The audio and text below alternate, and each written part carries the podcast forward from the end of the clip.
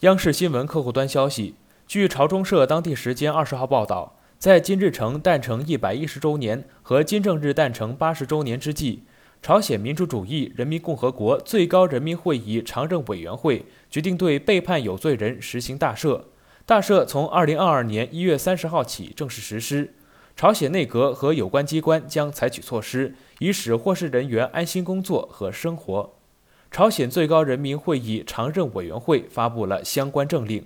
这里是羊城晚报广东头条，更多资讯请关注羊城晚报羊城派。